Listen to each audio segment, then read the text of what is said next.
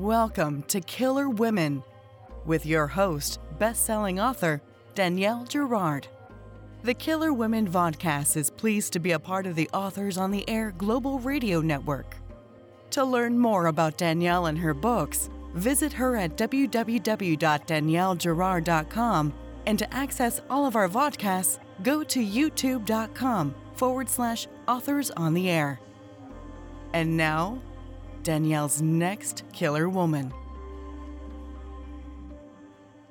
Hello, and welcome to the Killer Women podcast, a proud member of the Authors on the Air Global Network with over 4 million listeners. I am your host, suspense author Danielle Girard, and my guest today is Alessandra Torre. Alessandra is an award winning New York Times bestselling author of more than 20 novels. She has been featured in such publications as Elle and Elle UK, as well as guest blogged for the Huffington Post and RT Book Reviews. She's also the bedroom blogger for cosmopolitan.com. In addition to writing, Alessandra is the creator of the Alessandra Torre Inc., a website community and online school for aspiring authors. Her annual conference is Inkers Con and is available online or in person. Her newest book, A Familiar Stranger, is out on September 27th. Welcome, Alessandra. Thank you so much, Danielle. I'm so excited to be here. I am so happy to have you. So I realized I should have confirmed that that's how we pronounce your last name. A hundred percent. I always tell everyone it's, it's, a pen name, so you really can't butcher oh, it. Um, but I, yes, I appreciate that. But I was like, oh, yes. Do you pronounce the e Torre? Is that how you say it? I say it Tor. Yeah, I say it Torre. Sometimes I say Tori, like Joe Torre. I've I've gotten everything. When I when I went to an Italian signing, they pronounced it probably the correct way, which I don't even remember. So right. yeah. Okay. I'm glad to hear that because butchering somebody's name seems like uh, you know sort of the top of faux pas faux pas, especially for um, a podcast interview. So there you go my um my novice noviceness at this shows um so first of all oh this was super fun read your books are always like okay stay up late we're gonna have to finish this before uh before we get any sleep tonight. So tell um our listeners about um, a familiar stranger. So a familiar stranger is a domestic suspense. Um, it's the the basic elevator pitch of the book is it's about a woman who lives a double life and one of the men in her lives life is um, it, well pretty much all of the men in her life are keeping secrets. Um, so it's how sort of her two lives end up colliding and um, and the aftermath of that so that is that's my two two second spiel of the book um, it is a it's a domestic slash psychological suspense mm-hmm. i never really know what falls under psychological suspense but it's set in california all of my almost all of my A.R. Torres are set in California. So it's, um, but this is not as, um, a lot of them are very like glamorous. This is, this is more of a domestic suspense kind of. Yeah. So, um, so this is a, this is a mother sort of in a rut, which of course, you know, yeah. we can totally appreciate because that's, that happens. Um, so where did the seed of, for this idea? Cause there's a, we're not going to talk about it, but there's quite a big twist here in this book, um, an unexpected uh, an unusual twist. So tell us, like, you know, without t- telling us, without telling us everything. right. Where did this? Where did the story idea come from? Well, I we have like I watched a presentation once about id. Like you you have your things that you just love as a writer, and so for me, double lives is always something that I've always loved. I've never really written a full double life. So so the original thought going into this is like, oh, I'm going to have a woman who has you know a double life and the first pitch that i did um to the publisher was like my first what the publisher bought was a story that started at a fancy dinner party everybody's dead and um and you have this woman who's been flying across the country living these two lives and she's like the only surviving person. That's what they bought. This book is not anything and there was like I don't really remember harvesting. a fancy dinner party. yeah, th- no, there's and there was organ organ harvesting involved. Wow. There is, no, none of that. That's what they paid for. That's what they said. Yes, sounds good. Here's my full outline. And I sat down and I wrote a book that was absolutely nothing to do so with tell, that. Yeah. So tell people about that because I think that's there's a, you know, this happens to everybody. I think most writers, right? Well, we pitch to our um, to our editor, what they buy is a is sort of an idea that's not really fully formed because you can't really create a you can't create the book until you write the book. So um, so tell us about like if that's how you normally work. You you create use do sample chapters or what do you submit to? Who, you're Thomas and Mercer, right? So who's yeah, this is Thomas and Mercer. So my very first book with them, I was selling them a finished manuscript. Like I had yes. a finished manuscript, they bought it, so they knew Which it. Is usually that's usually how it works with your and first book, right? Normally, yeah, yeah. yeah. And then once they're like, okay, this person is legit, um you know so with my next ones i mean i i, I it had been a multi-book deal so with my so they knew like i was going to have to write a different book um so with my second book with them which was so the first book was every last secret the second book was the good lie. And i um submitted i submitted lots and lots of ideas. They didn't like any of the ideas. And finally we settled on an idea that they liked. Um and i liked. And i sat down and i wrote a completely different book. Like her job was the same. I was the only only thing that was the same. Um, but thankfully they liked it. So I think whenever when a familiar stranger came around, which that that's never the the title I know it as. Um, I think I I this book was always um, a double life for me is what it was called. But um, when uh, when I submitted this, um, by the time this book came around, I think they were kind of used to me not delivering what I promised. And all, right. And all the same book. Yeah. And I just today is my deadline for my fourth book with them. And it also is not. So um, thankfully, in this book, so what Danielle alluded to was that there's a twist in this book. And it's and it's fairly unconventional. And um, when my first draft of this book, what had a um, I hated it. I just hated it. I I, I threw I threw it away actually. Um, and so I reached out to, um, and I was working with an editor, private editor at the time, and I was trying to figure out what to do with what I, and she was, and she brought up an idea, and um, and I was like, can I do that? Like, I don't. So then I called my agent, and I was like, um, you know, a familiar stranger, we were calling it something else, but familiar stranger, I was like, this is the what I want to do with it. And she had the same, she's like, I'm I'm not sure that's been done in a book before. I was like, she's like, let me let me think about this for a minute. So I was like, I'm wondering if I should call Amazon and run this by them before right. I like this entire rest of the book. And so we decided not to tell Amazon. We decided okay. That's your editor. So she's saying we decided not to tell the publisher that we were going to well, do this very unconventional thing. No, right. I, I love the This is my just, private editor. This isn't my Amazon editor. This is right. my um, like uh, someone I'm paying directly. So yeah. we're like, we're not sure that they're going to be on board. So let's just write it and then we'll see if they like it. Because I was certain that maybe I could sell them on it with the story but not sell them on it with the idea. So, um, right. so I went down that path, and I will tell any readers that are listeners that are listening.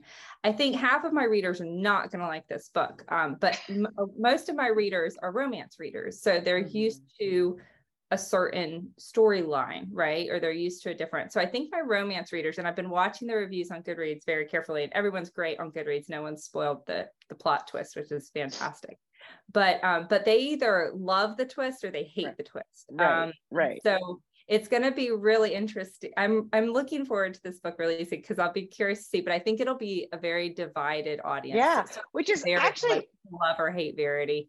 Which is fun, right? Because it's it, which is fun because I think it gets people talking about the book and yeah. and it's fair. I mean, it is. I enjoyed it, but it was very unexpected. And for somebody who like me, right? I've read you know I mean, 50 thrillers this year. And um, I have not in my, you know, that I can think of seen this twist. So that's that's super fun. And I think, you know, people like something new. Of course, they're gonna some are gonna complain that it isn't uh, you know, it doesn't have your your it doesn't have a very it's not a very romantic story. Let's no. put it that it's way. Not, it's not romantic at all. Not a lot of my A.R. Torres aren't romantic, but it's definitely it's not a romance. It's it is a suspense. And so I think my romance and I think maybe some of my romance readers might get lulled in because it's like, oh, an affair. Right. You know, affair, like maybe this is going to be so if you are a thriller author who hates romance, which that was me for like 90% of my life. I was like, ew, romance, I hate that. Um, you'll be fine with this. Yes, yes yeah. but uh, it'll be it'll be interesting. It'll be really. I'm excited for release. It releases the 27th of September. Um, yes. Um, but I'm also definitely a little nervous. So, and uh, it was funny. So we submitted it to Amazon, and I was sitting there, you know, for like five days until I got their feedback. And I was like, you know, oh my gosh, what's gonna be? They never said a word about it. Like they never were like, I don't know. It's like they just were sent me back an editorial letter like it was no big deal like i hadn't just dropped the that is so funny right. So um so it was like okay i guess like i guess we're fine. They, yeah they think it's going to work which is awesome because they oftentimes know what they're doing. Well it's funny because you know my third book was called familiar stranger in my oh, mind yeah. it was released as ruthless game. So it's uh-huh. kind of funny like i see this i saw this and i was like oh my god i had a book called this but of course, not really. So, like you you said, we we don't always get control. Our, yeah. Of the yeah. titles, right? That doesn't that doesn't happen. So, um, you've written like t- more than twenty books. So yeah, I think I'm approaching thirty. Yeah. Oh gosh. Um, okay, so. that's so mm-hmm. impressive. So tell us, like, you know, what's the how do the ideas normally sort of, you know, what what happens to seed a, a new idea? Yeah. Um. So ideas one of the first books I ever read. If you're an, ever a reader interested in becoming an author, or if you're an author, or if you're just a reader who just loves to read different things, um, Stephen King wrote a book on writing, which is my favorite book of all time. Yeah. Um, and it was when I decided I was going to try to write a book, my mom sent me a stack of paperbacks, um, all nonfiction books about writing books.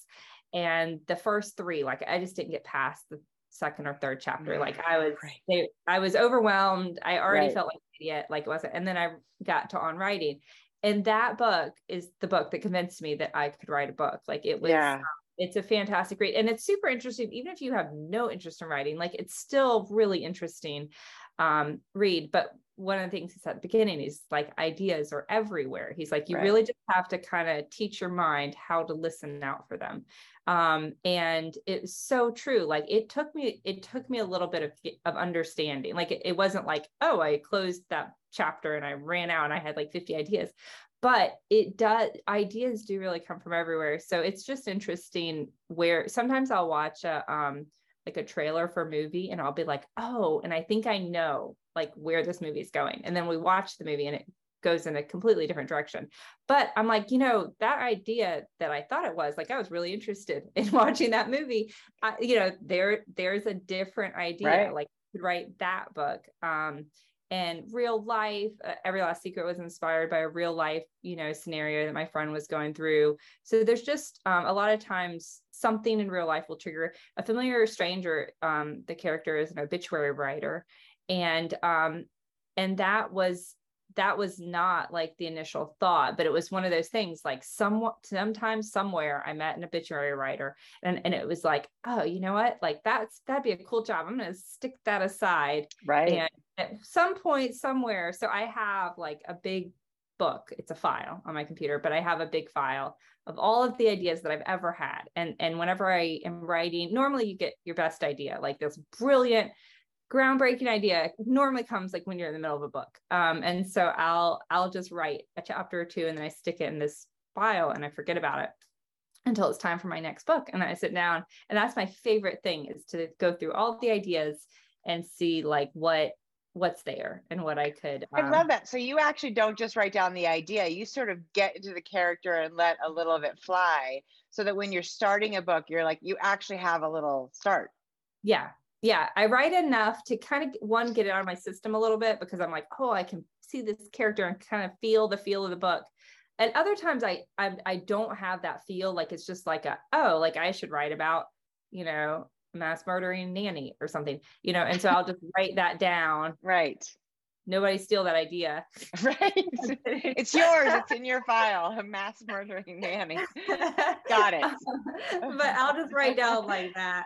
Right. And one of the funniest, and I one of the funniest stories is like I woke I I started keeping a notepad beside my bed because I yes. would write, I would wake up with these like I would have a dream and I wake up and I'd be like, oh my gosh, this is a great book and I'd be like, no way I'm going to forget this, right? Like, this is the next Pulitzer Prize winning book. And of course, in the morning, like, I have no idea what that idea was. So I right. started keeping a notepad by my bed. And I remember, and I woke up one night, brilliant idea, like, oh my gosh. Um, so I'm like, I have my notepad. So I wrote down like a few sentences enough to like cement it and I went back to bed. And I, as soon as I woke up in the morning, I was like, I had the best idea last night. Like I can't remember what what it was, but let me go look like in my piece of paper. And on my piece of paper, I had, and it's been at least five years, so I'm going to try to go off the best best of my memory.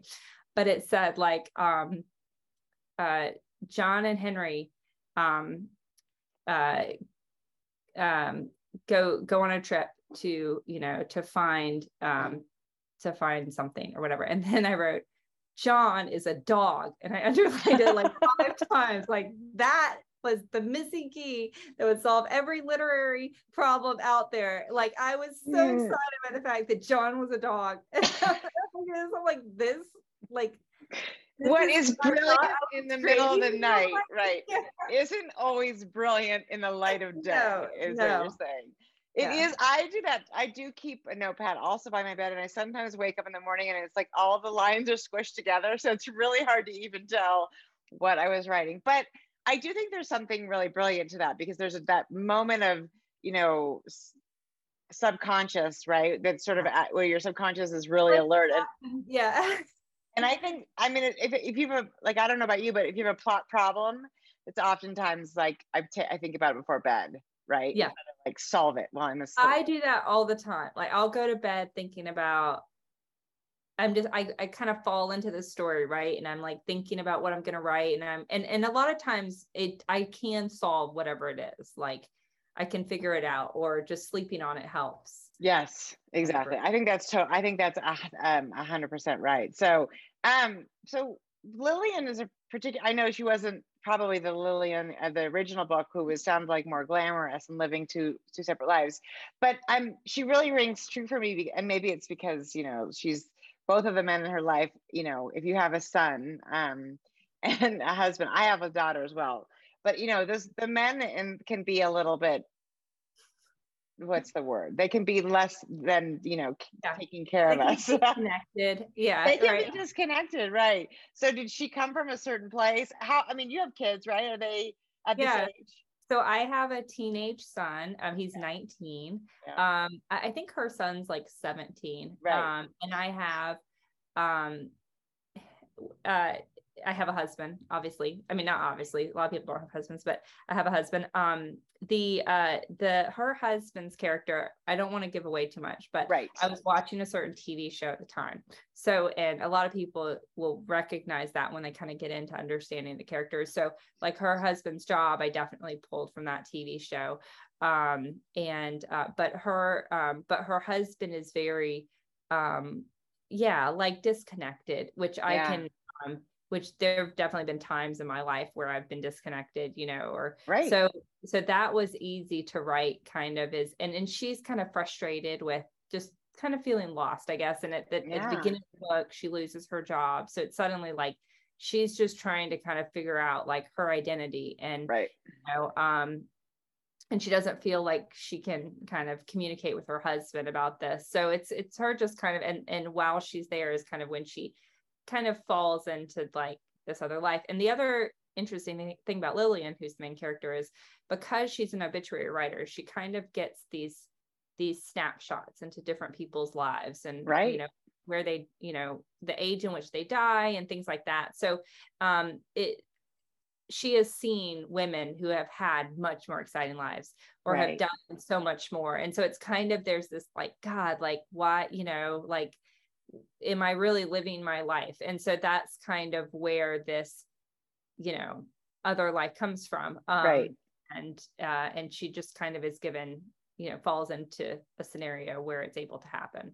Right. And I think that I think that part of it, and not to say that we're not happily married and that our children aren't amazing, because of course I, that that go, that's a given. But um, but it is like it's every sort of her age, like we all sort of just there's this point, you know, where we're like, huh, you know, what are we doing? And as our children become more independent, 17 is right. certainly uh, that it's a little bit it becomes a little more pressing like wait a minute because they they're such a big part of your your life and so and so much sort of purpose for so long so um anyway i i think that's the thing about love. yeah there's there's always not always but i'm i'm sure a lot of women have times where they feel like it's like am i just like your maid and you know like i mean like i'm like what like who is doing anything for me like right, right. like i'm right like I'm picking up after you guys and you right, know and right. all of your crap and cooking and like what what is like I think that's right. I think yeah. It's, it's people are gonna start catering to me. Right. It's really great this setup that y'all have here. You yeah. Know, it's not yeah it's, it's not great for you really but it's really great for them right. right right it's so true it's so true so okay so do you have you know uh, it sounds like you created you create an outline often for these stories but then do you write the outline and then just toss it out the window? Because it sounds like you're sort of well, are you a pantser? I'm not an outliner. That's okay. the big thing. If I yeah. outline a book, I'm done with it. Like I know everything's happened, I'm bored. Right. Um, so sometimes I and and with um this publisher, I don't submit like I submit like a um like a one page list of bullet points kind of this yes. is what's happen and um and they know that i don't really know but i think they at least think that they're getting something like this right um right. so uh and uh and uh like with the book that i'm that is i'm turning in today um i'm turning in like second or third edits on it um it i actually did write the first draft to the outline um oh but or to the summary that I had sent them, but I hated it. Like it just was, it was way too romancy. And my editors kind of likes romance. So I knew she'd be happy with it, but it just, I was like, this, like, I'm, this is just, I, I don't like this. I don't like anything about it. So I emailed them and I said, like, I can still make this deadline, but to be honest, I'm just going to junk this and I and I and I need to go like in a different direction. So I think they kind of knew like okay, like we aren't sure what we're getting but it's probably not going to be what we think we're getting um, right. so yeah so normally i just sit down with the character in mind and a rough idea of what i think is going to happen and then i just start writing and sometimes it it goes in that direction that i think it's going to happen and sometimes it doesn't um, so and i never know it's very stressful. Yes i know right? I'm a pantser too i mean in the same sort of way like i usually know like the culminating scene but i i think there's something that you said that i actually think is rings really true for me too and not for everybody. Um, but a lot of authors i've spoken to is that it sort of takes the magic. There's a little mm-hmm. magic that gets that gets us to really invest in a story for however many months it takes to write a book right? And if you sort of know then the magic is sort of gone. Yeah there's that whole discovery thing you know? I mean it's like uh, it's my husband loves to gamble because he it, there's that moment before the card flips over where it's like like I don't know what's happening. Like and, right. and it's anticipation. And I feel that way when I'm writing a new chapter. Like anything could happen in this chapter versus like if you're if you're playing a card game and you already know that that's going to be a two of diamonds like you already know i'm about to be happy or i'm about to be upset you know and so i think um so i love that mystery and i can still get there if i have a very rough outline yes. because i still don't i still don't know the pieces and I know that this guy's going to end up being bad, but I don't know how. Um, and I did kind of know, like with a familiar stranger, I knew who the villain um, was going to be from the beginning. And so that, right. Um, so that made it easier. I just didn't know, you know, how certain people were going to die. And I didn't know how I was going to unveil everything to the reader. Um, right. So I still had plenty of room to play around and right. go astray. so that's. So do you feel like you're kind of dealing with like you're putting a character in sort of a high pressure situation and letting and then following them as they sort of try to figure out what to do? Is it the character that leads the story for you? Yeah typically it's the normally it's the character that leads the story leads the story but like with a familiar stranger i really struggled because for at least the first 25% of the book, I didn't like Lillian was not clear in my head. And if you're ever in a, an author and you're really struggling, a lot of times it's because you don't know that character, right? So every interaction, every conversation they have with someone, every time they're getting ready in the morning, like, are, is this an OCD person? Is this someone who's making their bed? Is this someone who's like lollygagging right. around? Or is this someone who's going for a run and has everything done in their life before like 8 a.m.? So um, I didn't, I just couldn't figure her out. And at the time I didn't have, I didn't have her job. Um, mm-hmm. so once I figured out her job, that kind of, then she kind of clicked into place. And then I just needed to start kind of putting her together. And once I did that, then this, the rest of the story really came out of me because this was a book where I knew kind of what I wanted, like a woman in a double life, and that this and this was going to happen. But I, I just couldn't. She just wasn't clear in my head. It was funny. Like the other cast of characters were very clear in my head. Right. Right. Most important character, I just couldn't.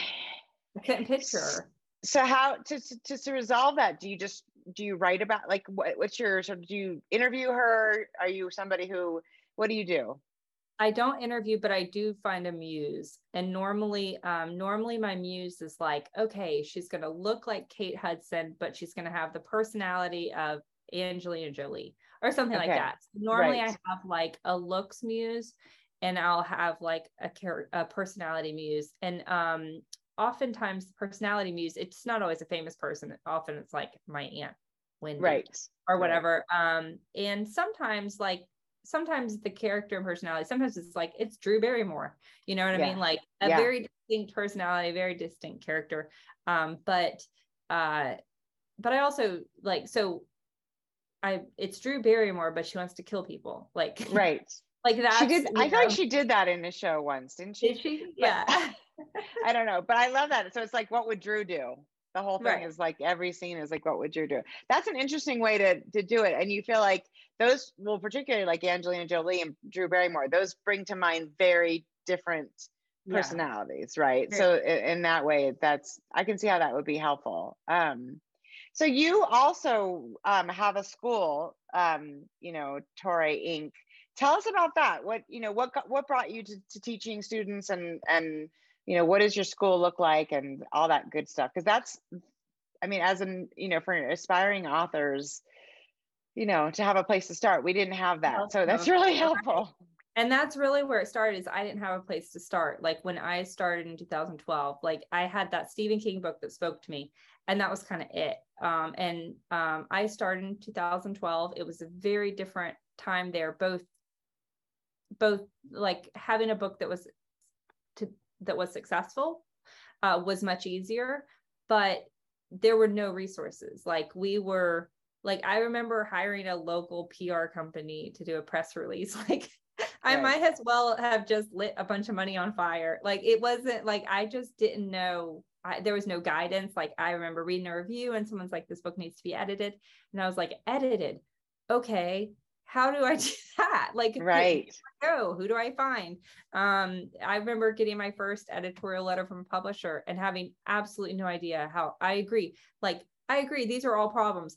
I have no idea how to fix any of these things, right? Like right, I don't right. even know where to start. Like, um, so it was kind of one of those things where it was like, for a long time, I told myself, once I like figure this out, like there needs to be resources for someone. So I started yeah. Inc. in I want to say 2016. And now there are a ton of courses and there's a ton of options. But at the beginning, there really wasn't much out there at all when I started that.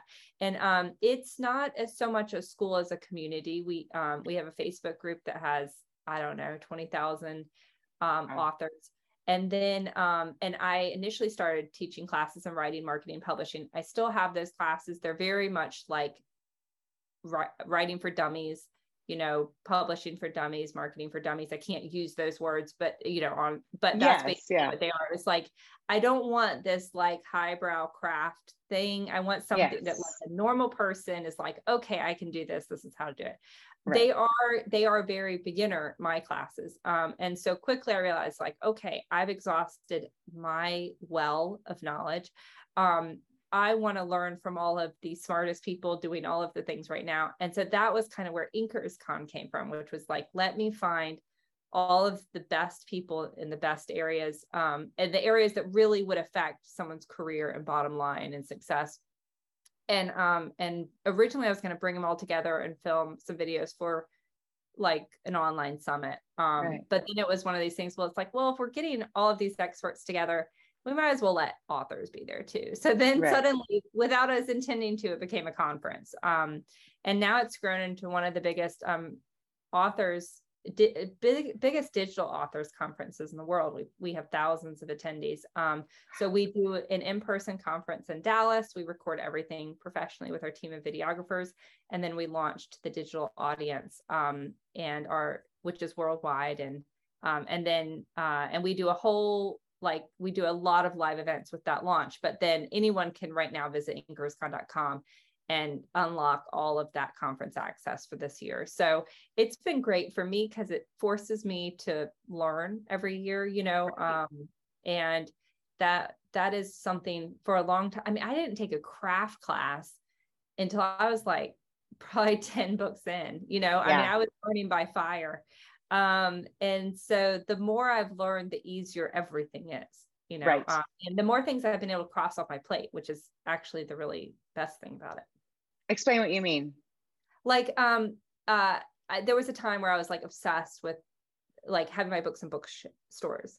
Um, and then I took a class last year at Inkers Con about how to get your books into bookstores. And I realized like it's like it one, it's a financial commitment. Like if Target calls me and says, um, we want to put your book in all of our stores and we want 30,000 copies. And I'm like, great. And it's like, and just as an FYI, we'll send you, we'll be returning back any copies we don't sell. So they're going to buy 30,000, but I have to be financially prepared that if they send back 15,000, that I can pay for those 15,000, you right. know? Um, and right. so that's not like um it and and it's like this whole big long process. Like a lot of indies like gosh they're not putting our books in stores. Well we're also not having the book final and finished seven months prior to release you know um, where they can you know there's we're not doing all of these steps that need to be done um, yeah. in order to happen. And so once i learned that process it was like okay I don't care about it that much. You know what yeah, I mean? Like, right. Like I'm it would which was a relief. Like it was like, okay, right. Like I can I can cross that off my list and I can re, you know, reinvest those energies in something else. Um, and so that's what the last few years have been about me figuring out kind of what really translates into money and, and sales and audience and yeah. what doesn't and me saying okay i'm only going to focus on these two or three things right now 90% of my author time is writing and that's what yeah. exactly how i want it to be like where right. for a long time in my career it was 50 50 like if um or even 30% was writing and the rest right. was marketing doing all of the things there's so, so much right yeah and how many books are, you must be writing? I mean, the math obviously dictates that you're writing more than one book a year. So how how many books a year are you writing? Well, actually, right now I am down to one to two books nice. a year. Normally, my best was four books a year, and that was even when I was only doing 50 50 um, with all of the other stuff, uh, with with all of the marketing and other stuff. Um, but right now it's um, binge books, which is you know kind of a, a, reader collective that startup that we're working on, um, and that takes up half of my time, and then Inkers Con takes up a big chunk of my time. So right. I only have about 10 hours a week right now that I can spend on my books on writing and, wow. and my yeah. author career versus the other items. So um so this brings me to sort of another question which I think is in, is interesting for people because lots of people who are aspiring to write books are not doing it full time because of course you don't make enough money in the beginning or even oftentimes ever, um, ever. to, be, to be lucky enough like we are to write full you know full time whatever that means right um so as you structure your life do you have you know do you say i'm getting my words like wednesdays are for writing or how do you structure you know the business versus the creative I am the worst person ever. I mean, I, am really a bad person to ask about that. So many times I've said, like, you don't know how many times I've sat down my family and been like, okay, from seven to nine is my writing time. Do not interrupt me. Do not come in. Do not whatever. I've tried everything. I unplugged the the internet so that I won't get distracted. I've tried all sorts of things. I've said, okay, I'm only going to write two days a week, but I'm going to do it for four or five hour stretches. You know, um, and and it's just it doesn't um, it just doesn't work it just I, I just can't I, there's too many things on me right now. I'm really burning the candle at both ends right now. And um and it's not a pace i can maintain. Like i'm going like i have i have to figure it out. Um but uh so i'm really bad person to ask about that because i'm like i was up till three this morning working on my edits you know uh my book's due tonight. So i'll be up last time i submitted at 4 30 in the morning um, I think that counts as making the deadline, right? Like yes, I think it's before they get up, right? Yeah, before they get they're up. In, that's my thought. Yeah, in um, Seattle, so it's you know that's even better, right? Like three yeah, hours earlier, right? I almost made it by midnight. Yeah. Um. So I so I'm horrible about that right now. Yeah. Um. It's just I I write when I can, and normally it's a deadline. But I also learned Becca Syme teaches a bunch of classes, like in for authors and mindset and that sort of things and different personality types. And I have learned that I am, I am, I need a deadline like that. I need that pressure because if it's just like, oh, deliver the book whenever. And it's so funny because so many times publishers give me an extra three weeks or four weeks. And I'm like, that's so much time. Like I don't need all that. That's amazing. I'll have plenty of time. And I'm still down. Right. You know, right. I then don't just touch it for two or three weeks and then I drive myself crazy. Well, that's good to hear too, because I do feel like also there's this sense, uh, you know, in the world that that you know the, the author's life is so glamorous. We wake up at ten and write for a couple of hours, and then have a coffee, and then yeah. right. And I, you know, I mean, I certainly don't get going first thing in the morning. I'm not one of those like crack a dawn people. But um, but it is it's sort of always a grind, right? You're always and everything else seems more urgent than yeah. that book because usually if somebody's calling on the phone, your characters aren't calling you and saying, "When yeah. are you going to get back to me?" Yeah. So it is it, it does seem more urgent. Okay, so you you mentioned um you mentioned binge books, but um tell us a little bit about that. So binge books is a site for readers um, where it's it's a book discovery site. So it's similar to Goodreads. It doesn't sell books to readers. It just helps them find a book and then they can click through to their favorite retailer. And um, and so it's just a nice clean. We just launched the BingeBooks app, so you can. Um, the app is really um, really great. I I love the app and it's so fast. Um, but what's exciting about BingeBooks is what's coming in the next um, I say the next few months. We never know with our timelines, but um, but soon we'll be able to offer um, book recommendations on binge books that I think are really going to blow a lot of readers away. Um, and so we're developing, uh, we have been developing an AI technology that is doing really cool things in, in terms of book recommendations and helping readers to find a book that's similar to books that they've read. So, um, so if you haven't already joined Binge Books either as an author or a reader, I encourage you to check out BingeBooks.com and um, and just stay tuned because we've got some yeah some exciting. There's already some and like and uh, and you want do you want to mention Marlowe or is that? Yeah. Uh, tell us about yeah. Marlowe because I've used Marlowe. I think it's mm-hmm. super interesting. Yeah, so Marlowe is is the name of our technology. Um, she is very much like a team member. We we refer to her as if she's a person. I think my husband thought Marlowe was a person um, for, for a long time. The way I talk about her, but um, she's our artificial intelligence. So currently, so she she is obsessed with books. She can read a book um, in a period of a minute. Um, and she remembers every scene and every character and every plot point in that book. So she has Brilliant. read thousands of books, hundreds of thousands of books. Um, and so what and she is trained on bestsellers so she she can tell a good book from a bad book she can tell a potential bestseller from a normal book so that technology can be used in really cool ways right now we're using it with authors they can submit a manuscript to um, marlowe i submit all of my first second third fourth drafts um, to her and then she gives feedback she has this big report that she sends and it's just about looking at your book in a different way um, and kind of pointing out different things about your book, but also comparing your book in terms of plot line and pacing and things like that to her bestseller, you know, library. Um, so interesting. So, yeah. Yeah. So that's what's cool about uh, an AI that knows every single thing about every single book is she's like a super librarian.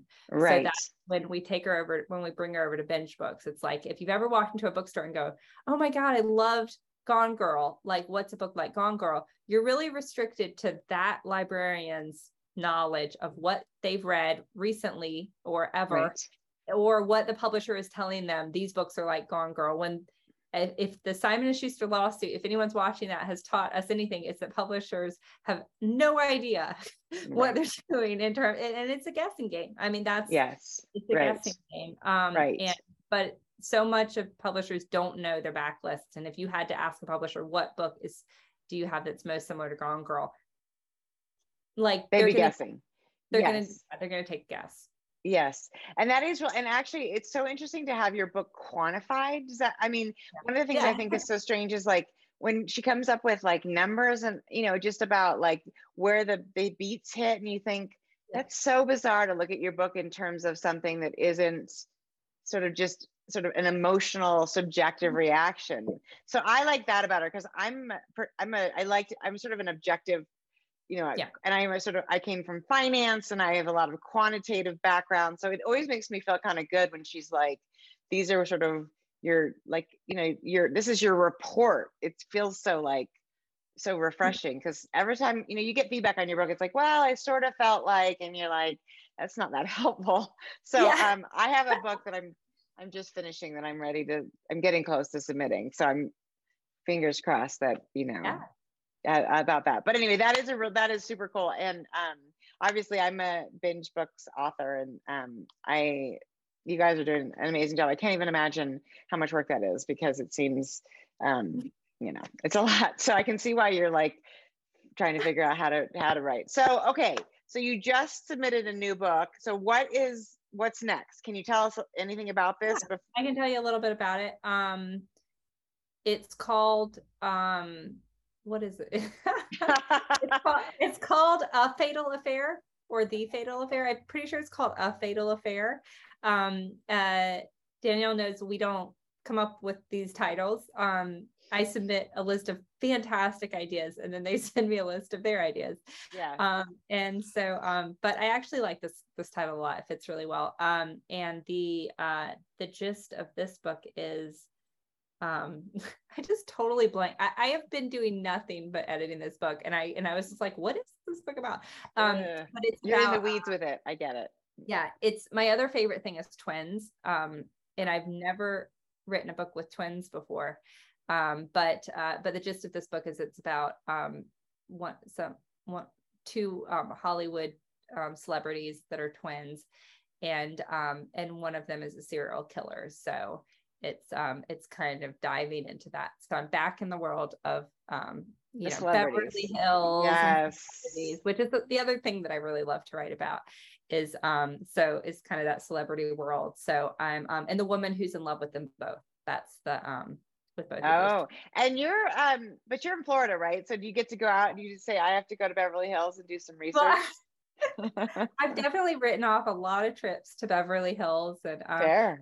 I've been to California in so long. I don't think I've been there in probably five years. Um, right. there maybe twice a year. Um, and it's um, I love there's so it's I don't know if it's because I'm an author and because I'm going out there for meetings with, but there is this um, energy kind of like in LA and in Hollywood and in um, Beverly Hills, which is like like that there there's this energy like something's going to happen, but it's also very um hard for me because it feels like everything is happening for all of these people and everybody you talk to is in the industry like Right. theater and they're like they also are a gaffer on a movie and you're driving down a street and they're filming a movie you know and Right. leave our hotel they were filming a tv show so it feels like so many things are happening that you aren't a part of you know Right. and Right. so i don't think i could live in los angeles because i think that would really demoralize me like i love to come there and have a meeting with my film agent and feel like something's happening but hollywood's also really great about telling you like oh like you know it, success is just around the corner and we can do all of these amazing things for you Right. and then you know like it all falls apart eventually Right. It's such a shot in the dark. I know if you've had movies optioned, you like think Yeah. for 10 seconds, oh my God, this is a thing. And then, you know. I don't even get excited about movie options anymore. I don't share Yeah. movie options with readers Mhm. um, because so many times, like we've had a script written and then we've had a studio attached, and I've had a production company, and then something happens. You know, right. Um, right. so, yeah. It is very, yeah, it's a very, uh, yeah. Thank God that's not how we're making, um, paying our mortgages, right? That would be very, very Yes, stressful. exactly. So, be. I can't even imagine if I was working in Hollywood. I did have one movie made. Hollywood Dirt was made. Um, oh, uh, that's awesome. but um but it was for a streaming service so it was a little bit different you know it wasn't um a big big budget but it was still but really- now the streaming services are sort of the, they are that's, They're- a- well, yeah, that's they're really very cool. Yeah it's They so much as really are. 10 years i remember when we pitched girl in 6 which is like an erotic thriller the only options were hbo or showtime like that was Yeah. it because no one else would touch that like sexual content now Right. it's like as soon as Starz came out Black Sails i'm like whoa okay i guess like we can add stars and then it was like now it's any like you're seeing crazy content all over the place um so it does make you it does feel sort of encouraging for authors also we're seeing a lot of our you know um, colleagues you know our friends and colleagues put stuff out there so so that seems encouraging but yeah but until yeah, until it's like they're filming the pilot or they've finished filming yeah. the pilot, I think you just keep it to yourself. Well, well, this was so exciting. So tell everybody what, what's the best place to find you. I know you're kind of um, you're all over. You're on Facebook and Instagram, and so where should they go to get? How about your website to get a list of all yeah. of your stuff? my best the best place is um, alessandratorre.com i picked the worst pen name um, because alessandra can be spelled four different ways but um, it's i just stuttered it's a-l-e-s-s i'm looking at a book yeah a-l-e-s-s sandra um, and uh, and i would suggest signing up for my newsletter there which you can also do at nextnovel.com like next my next so nextnovel.com um, because I am hoping I, when I've been looking at everything and trying to figure out, I, I'm thinking about really just pulling out of social media um, and and just communicating with my readers through my newsletter. So um, so if you're interested, um, check out nextnovel.com and you can sign up for my newsletter there. That's fantastic. Well, I get that the social media game is exhausting. It's so exhausting. um, it's exhausting, and I I don't know. I mean, I think uh, yeah, that's a whole different conversation. That's for next the next conversation, right? Um, well, listen, Alessandra, thank you so much for joining us today. Um, this has been um, the Killer Women podcast with um, A.R. Torre and her new book, A Familiar Stranger, out on the 27th. Seventh. Did I get that yep. right? 27th. 27th. Okay. It's so exciting. So I can't wait to hear what people think of that that twist. So thank you so much for joining us and everybody for joining Killer Women. And until next time, we will see you later. Bye. Bye, guys.